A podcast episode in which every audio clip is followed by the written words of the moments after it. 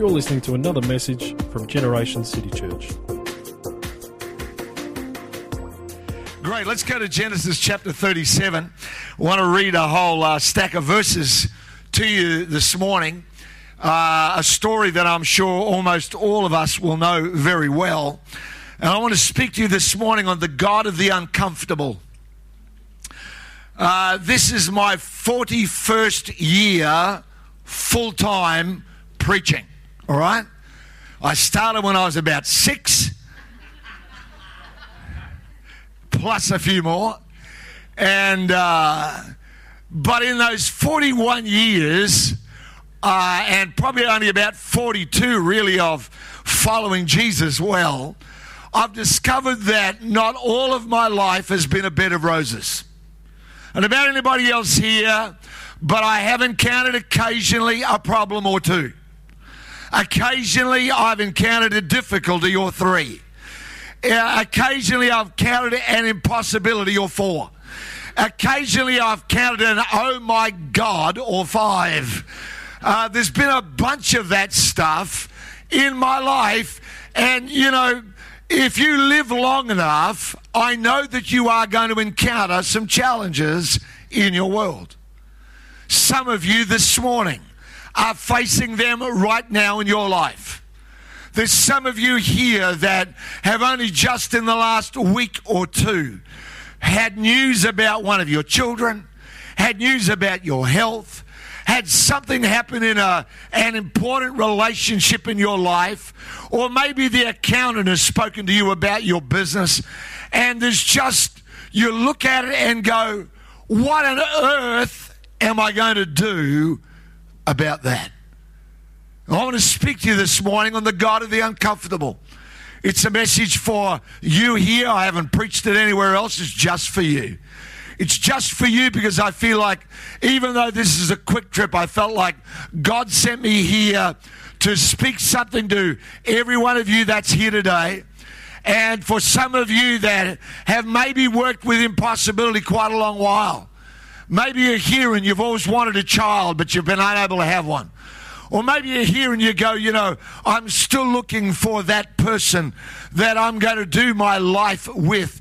And, and they haven't arrived or you haven't seen them yet. And you go, what am I, how do I keep on going in the midst of difficulty? Tonight in the heartbeat session, uh, I feel like I've got a word from God for this church.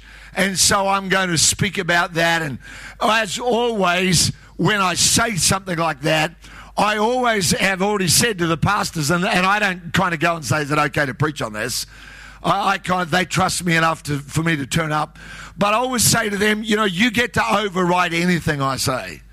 Uh, if it's not a word from God, you've got the perfect right to stand up and say, uh, no, that's not the way it is. But let's pray right at the start. Heavenly Father, we thank you right now that you are here in this place. I thank you, Lord, for every heart that's agitated to be filled with peace. I pray for troubled minds and for those that are facing great challenge in their life that there'll be an outpouring of Holy Spirit peace right now across this building.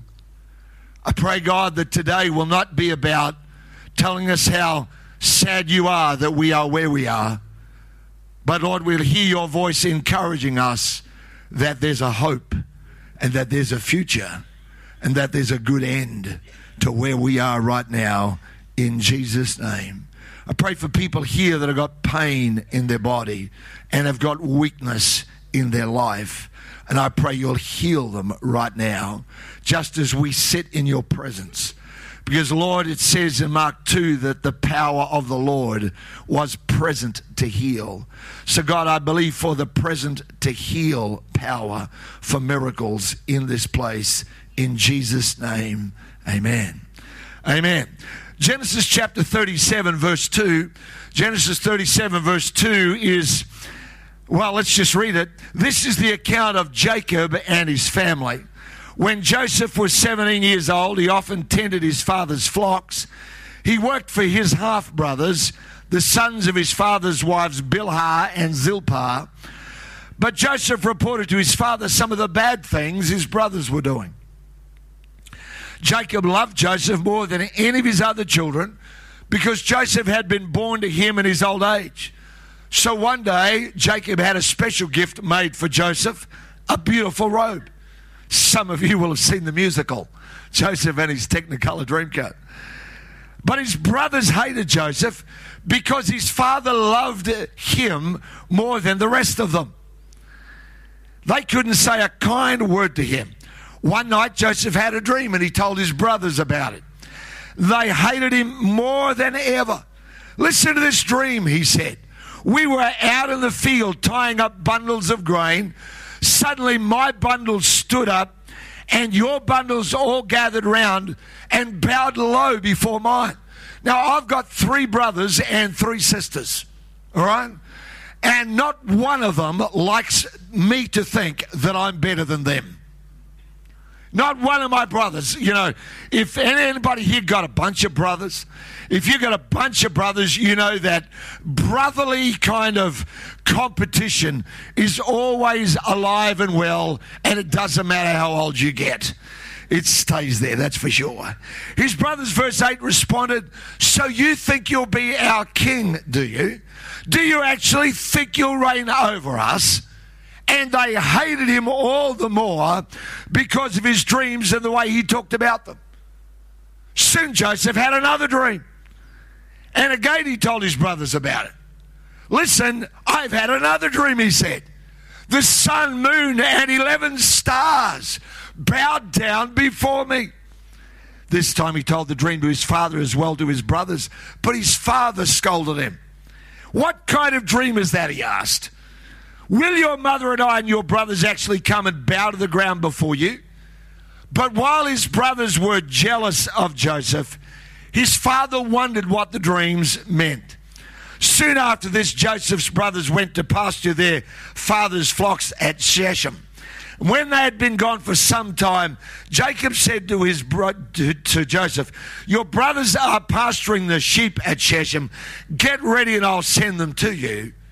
I'm ready to go, Joseph replied.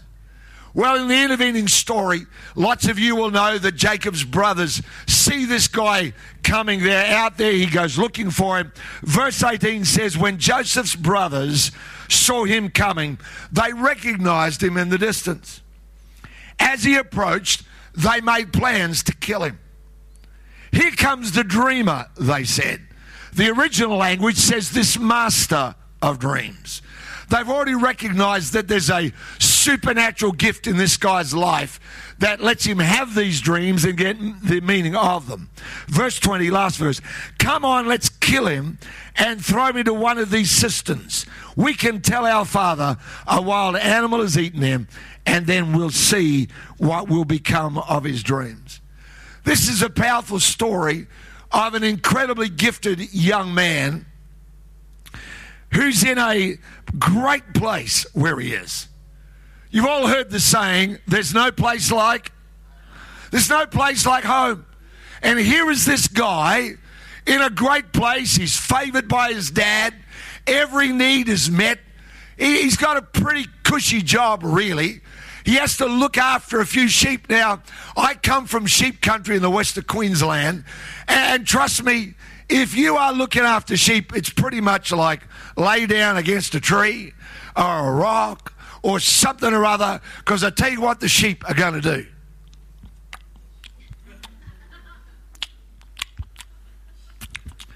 And then they'll make a few pebbles, and then they'll go back to doing what they did before. There's not a whole lot to do. It's like the sheep are going to come up and ask you deep questions about life and about the future. They're just being sheep. That's just the way they are. It's just what happens. This guy's got a pretty good job. It's comfortable, it's easy, and he's favored. And yet, verse 18 to 20 tells us that all of this is about to change in Joseph's life.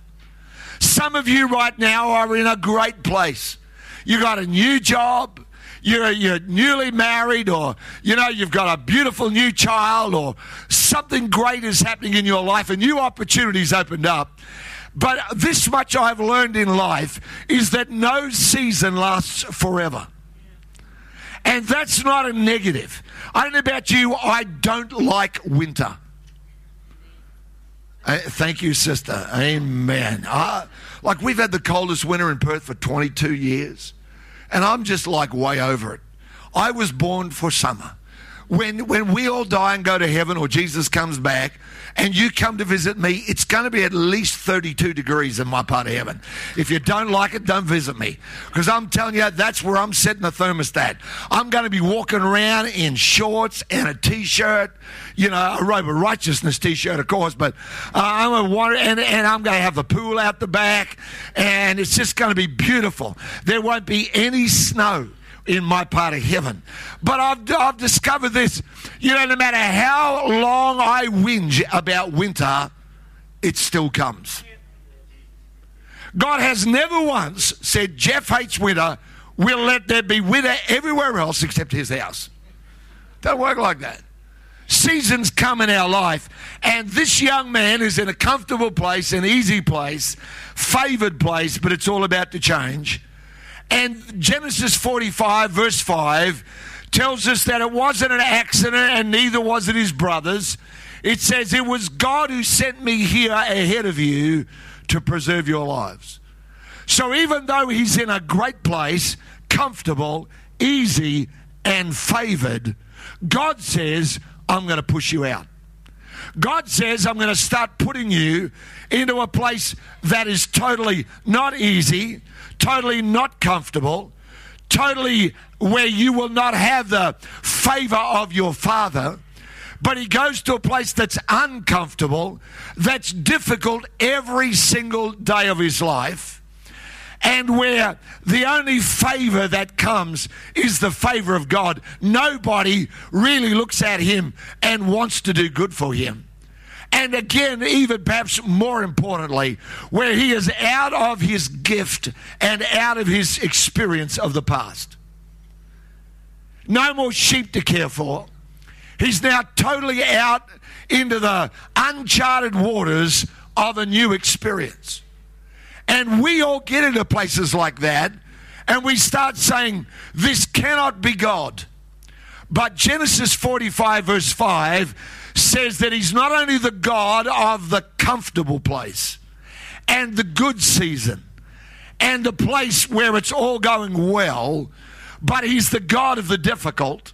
He's the God of the uncomfortable, and He's the God of the out of your depth. I'm going to say that again because somebody here this morning, you need to hear this for your life right now. He's the God of the uncomfortable, He's the God of the difficult place, and He's the God of you out of your depth. Somebody here today, you have been thinking of changing your job, you're in a new place, and you feel so out of your depth. You think, why did I ever say yes? How did I get here? That was a great mistake. And you're looking for reverse gear in your life. And you need to hear today that He's the God of the uncomfortable, and He's the God of the difficult, and He's the God of the out of your depth place in life. The truth is that for Joseph, it's in the uncomfortable and the difficult and it's in the out of his depth place that he grows from being simply a favored son to being a world leader.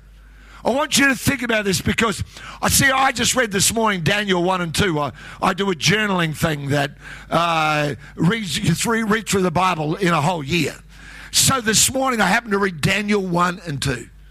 And Daniel's been left back in Jerusalem, and it's all, you know, you know, uh, he's, he's kind of in a, the best of a worst place, I guess.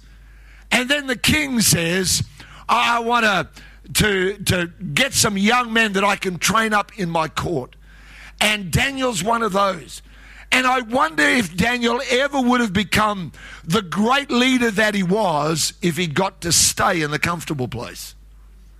I wonder what Joseph would have been like. He's a young man, maybe he's 15, maybe he's 16, maybe he's 17. But I wonder what Joseph at 30 would have looked like, and Joseph at 40, and Joseph at 50, if God had never seen fit to say, you know what? I know it's easy. I know that it's comfortable. I know that you know how to handle it, but I'm going to push you out into an uncomfortable, into a difficult place, into a place where you're going to feel out of your depth. I wonder what Joseph would have been if God hadn't have done that. You know, uh, David only became the man that he was because of an enemy called Goliath. Without Goliath, David's just a shepherd boy. Just another one of eight sons growing up on the father's farm, one day hoping to inherit something. He's just another kid in a rural community. But because there came an obstacle that was impossible, David becomes a king. And I'm just wondering this morning if maybe the thing right now that you're complaining about and that you hate so much is actually the best thing and the best place for your future. I'm wondering if the, the weakness that you face in your life, I'm wondering if it's actually the making of you. I know that it's in Egypt that he grows from a favored child to a world leader. It's in Egypt that his family goes from 70 people to 3 million people. All because one man, Joseph, knew how to do the difficult well. I don't know about you, I find it really easy to do the easy well. Do I get a witness from anybody in the house? Hello? You know, like when everybody likes me, when all the bills are paid and there's money in the bank, you know, when I'm just physically well and strong. You know, when the church that I'm leading is flourishing and everything's amazing. I find it really, really easy to do that stuff. Matter of fact, that's my preferred life. You know? But it's the challenging days, I think, that make leaders. It's the difficult names, days that turn you from being really, I think, just a, a follower of Christ into a saint. You'd never have heard of Mother Teresa if she just stayed in Albania, helping her mum like the first priest she went to and said, You know, I feel like God has called me to, to, to help the poor. And he said, Don't be stupid. Your mother's home with, I think it was eight kids. He said, Go home and help your mother. She, you never would have heard of her except that she went to a difficult place, a place for which she was ill prepared. Listen to me. Don't get so occupied about your lack of experience. Hello, some of you are looking at me now like, this is not what I was expecting. I don't know what you're expecting, but this is what you're getting. Don't get so worried about it. None of the disciples were rabbis or priests. Not one of them that changed the world through teaching. The last thing Jesus said was, Go and teach. And not one of them's a rabbi. Huh? And the only experience they've got is Jesus never took them through Bible college. The only experience they've got is how to heal the sick and raise the dead. Well, what good's that? When you've been told to teach. Listen to me. I think we get too all fired up in church life about I've got to get the, the, right experience and I've got to know how to do this. There's a whole lot of stuff you have got no idea how to do, but it's okay. God, listen to me. I am so excited for you because if you're in a good place, I'm pretty sure somewhere up along the way, God's going to push you out into a difficult place and you're going to get there and go, oh, why is this happening? Here's five lessons from this story about Joseph to help every single one of us, myself included. How do I turn a difficult place into a great place in my life? You know, if I told you some of the things in my world right now that are incredibly challenging, don't think sometimes, you know, you get people come in and you think, well, that's easy for them. You know, they're doing this, or you've read the bio. or you've checked them out on Google, or you know you've read the promotional material somewhere. But the truth is, nobody that I know of doesn't have challenge around about their life. We all do. Amen. And, and because we all can have that around our life, I want to make sure for me that I'm turning my difficult places into great places. I want them to be the best place. I don't want to spend all my life cursing where I am. Well, it's not fair. It shouldn't have happened.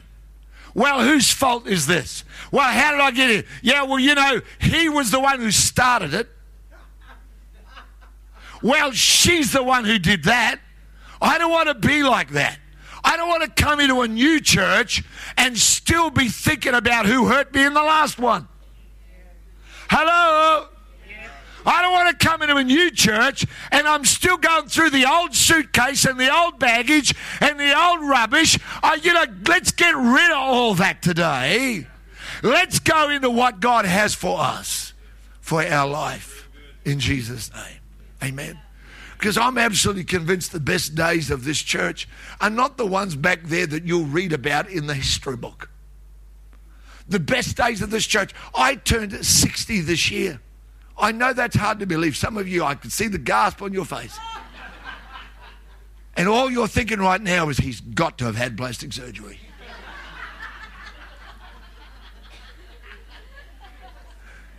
Some of you think that's not funny at all. Who gives a rip? You know what? I, I look at. I visited my 98 year old father last week. He's 98, and the week after he turned 98, his brother turned 100. And I'm looking at my dad. I told the nurses and my sister, I said, you know, because he, he's in a high care thing, but he's, he's great. And I said, he's good for 105. And I reckon I'm good for 120. Moses lived to 120, why not me? And I go, if, if, if he's 120, I'm only halfway. And so I look at that, you know, someone said to me, well, you're over the hill. They told me that when I was 50. You're over the hill. And I said, well, that depends how high your hill is. I said, if it's Mount Everest, oh, I'm not even at base camp yet. Thanks very much. Amen. So let's not write ourselves off because of how old we are or who we are or what's happened to us. Joseph's got some great lessons. Here's number one our greatest growth often comes from our most difficult place. Come on now, you should be shouting for this one. If you're in a, if you're in a, a, mongrel of a place, can I be that Aussie? Can I take my jacket off because it's just hot? Take the mantle. Ooh, felt that, brother.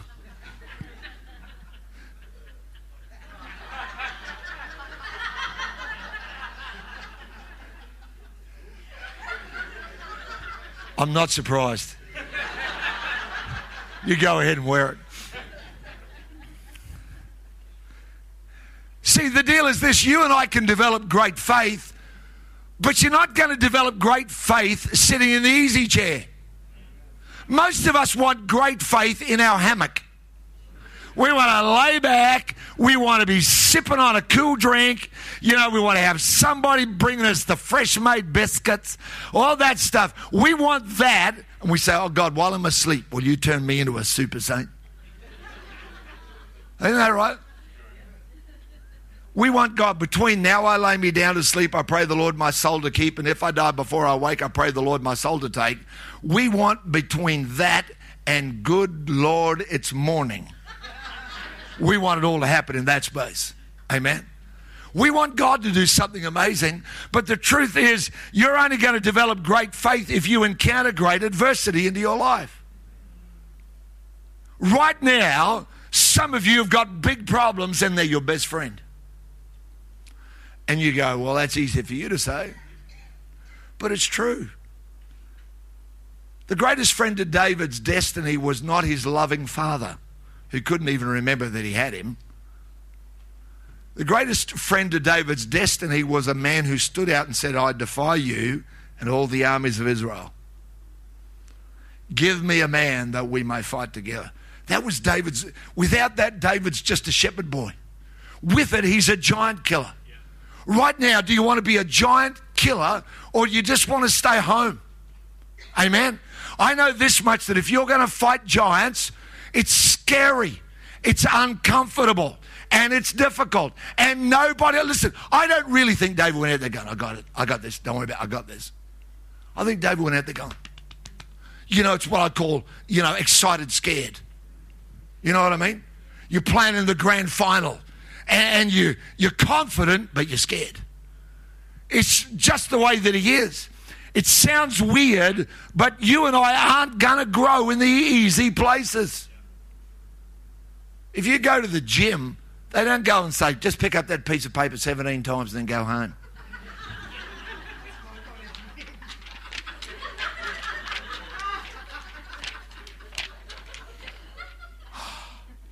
Do I have to do 17? Yep. 11, 12, 13, 14, 15. Oh, God, do I have to do more? 17. Thank God. Where's my latte?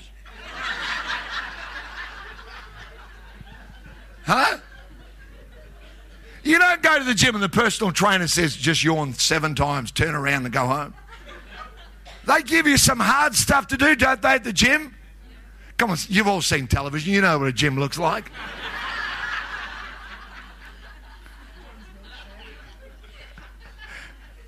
Yeah, I mean, picking up that cappuccino today, what a workout that was. One, two. It's not likely to make you great. Isn't that right? I remember watching uh, Doco on Usain Bolt. And everybody sees this really fast dude, you know, who waggles his big long finger and he's such a champ. But I watched a doco on this guy on a field with just him and his coach dragging a truck tyre behind him, sprinting with a truck tyre tied to a harness that was on his back. And I look at that and go, but see, they're the lonely bits and the unseen bits and the difficult bits that make a champion. When everybody else is saying, boy, this cappuccino in a mug is heavy, next time I better get it in a cup. It sounds weird, but the truth is, you're not going to grow in the easy places. Here's the second thing whether we groan or whether we grow depends on how we respond. Joseph serves, he doesn't sulk. Lord, have mercy. If I could do one thing, I'd wipe out all the sulking Christians.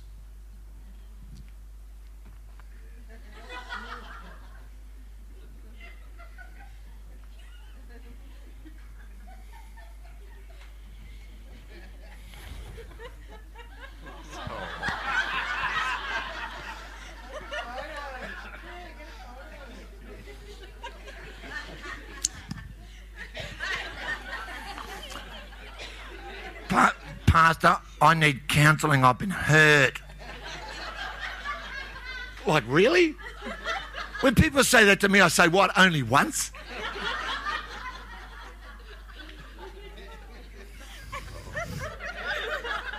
Pastor, I need prayer. Oh, I've got a problem. I don't go and say, One? Pastor, will you pray for me because I prayed and God hasn't answered. You've only got one unanswered prayer. I've got thousands of them. Listen to me. If you've only got one unanswered prayer, you're not praying enough. You're not praying about enough stuff. I know people that lose their whole faith because God didn't answer one prayer. I go, one? I would have at least got a thousand unanswered prayers. Huh? They'll come to pass one day mostly.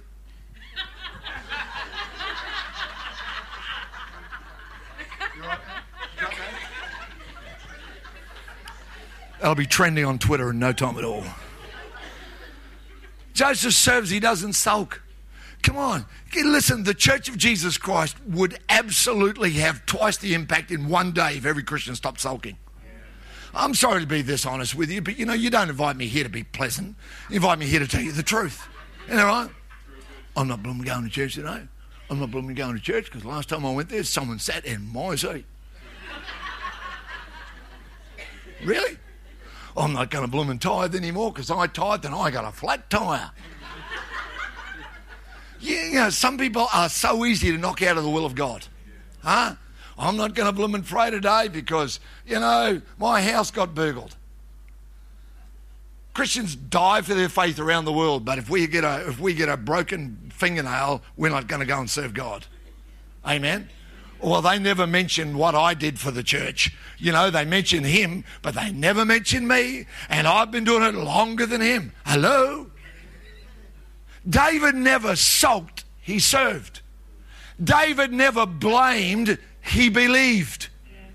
You'd never hear David going around saying, Those rotten mongrel brothers of mine, fair dinkum, when I get out here, you just wait. I'm going to get every single one. I'm going to chuck them into a well. Let's see how they like it in a well.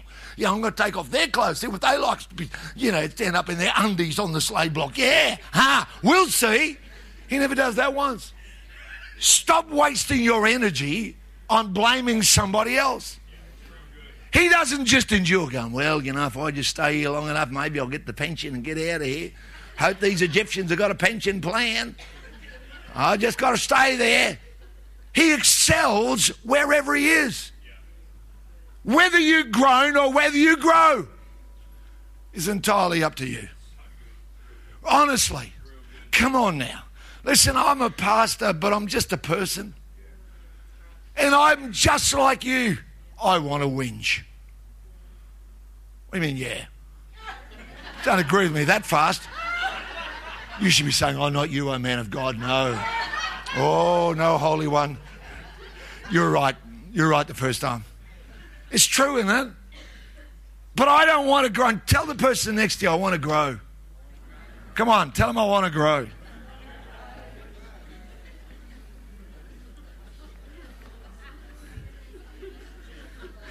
Don't tell them all about your life. Don't tell them all about your life. She was down there starting with when I was four. No, no, no. Not going to just. Come on. Here's number three. We've all got talents that are hidden. Think about this a minute. Joseph ends up in a role for which he is completely inexperienced. Looking after sheep is easy, you just simply watch them. He's never run a house, managed a budget, led a staff, and that's exactly what Joseph ends up doing in the house of Potiphar. See, sometimes we get out of our comfortable, our easy place, out of our favored place, and we get into the difficult and the uncomfortable and the out of our depth place, and we wonder why. But oftentimes it's because God there is wanting to teach us something we never would have learned in the easy place. So Joseph has got a talent, and his father doesn't know it. His father says, Let Joseph work for his half brothers. He can look after a bunch of sheep. How can you screw that up? Evidently, Joseph is not held in high regard by his dad. Give him the easy job that he can't muck up. Because his father can't see the gift that's in him. His brothers certainly can't. And here's the deal not even Joseph knew. They call him a master of dreams. They were saying, you know what? This guy's got one gift, and that's all he's got. But it's in the difficult place where he's out of his depth. It's in the difficult place that his world changing gifts are revealed. Amen. And I'm just convinced that some of you here are in the place you're in, and you're, you're never going to grow in it while you're standing there keeping on looking at, at how you got into it. Listen, if you get into a difficult place, don't look back at where you came from and curse whoever it was that got you into it. Start looking up ahead for an exit. How, where is this taking me? What do I need to do from this point on? Here's number four difficulties are not God's punishment, they're method for revealing the real you. Every one of us here has done it, so have I. We've all done that thing where we go, God, you know, I wish I hadn't have done that. I wish I had not come into this place. Why me? But you and I have an opportunity today to begin to turn our difficulties into destiny. To start saying, come on, uh, look, I, I hope you understand. To me, this is not a message. To me, this is my life. I have been out of my depth so many times, more than I can ever count. I don't know one great uh, uh, uh place in God that I've ever gone for which I felt equipped. Joel Osteen is now currently pastoring a church that meets in the uh, arena that formerly the Houston Rockets basketball team owned. It seats 33,000. I remember hearing tapes of his dad. His father pastored the church, Lakewood, to about 8,000. And even back then, that was huge. But Joel was never up front. He never preached once in his entire life. He never stood on the stage in front of people. He was behind the scenes in television. And when his father unexpectedly passed away, God spoke to Joel and said, Joel, you're the man to lead this church forward. He goes to the church board and they go, But Joel, you've never preached. Joel, no one knows you're even there. And he goes, But I believe God has got his hand on me. And he steps out of the comfortable and what he knows and out of his gift. And he steps into a place that is totally difficult, challenging, completely out of his depth. And the church now has gone to, I don't know, 30 or 40,000. Why? Because someone knew how to do the difficult well. Are you with me? Come on, listen. You've got to stop this little thing in your head. Well, why, why is God punishing me? Because maybe God's not punishing you at all. Matter of fact, I'm sure He's not. Maybe what God is actually doing is saying, you know, the best thing in you, you don't even know about it yet. And I want to bring that out. I want to reveal that in you. And if you and I will allow God to do that, because here's the fifth thing and the last thing, and I'll finish. The fifth thing is this you've got to know this God's in control regardless. Amen. You know, God has a lot of emotions. He laughs, he rejoices, he cries, he's angry at times. He has all those emotions. Here's the only emotion, well, there's a couple, but I'll just give you this one. This is an emotion God never has. He never has the emotion of surprise. God doesn't know what it's like to go, never saw that coming. Didn't know they'd do that. Well, you're kidding me, really? God doesn't know what surprise is. Here's the deal He's in control in your life, regardless. Come on. Somebody here needs to hear that this morning. I, I know that I'm not just preaching a, a, sermon to a bunch of people. I know there's people here. And if you will get those five things and take them home, and every day get out of your, your bed and say, Today's the day. I'm going to not groan, I'm going to grow. God, today in this difficult place, I'm going to let you reveal who you are. God, right now in this place that's a challenge, God, I'm going to allow what you've got planned for me to come to pass. It's not easy, it's difficult, Lord, but I'm going to do my best in this place. And I know that if you will do that, I know that the next 12 months you'll look back and say, you know what, that was the hardest place, but it was the best place because I grew. I grew in Jesus' name. Amen. Let's pray.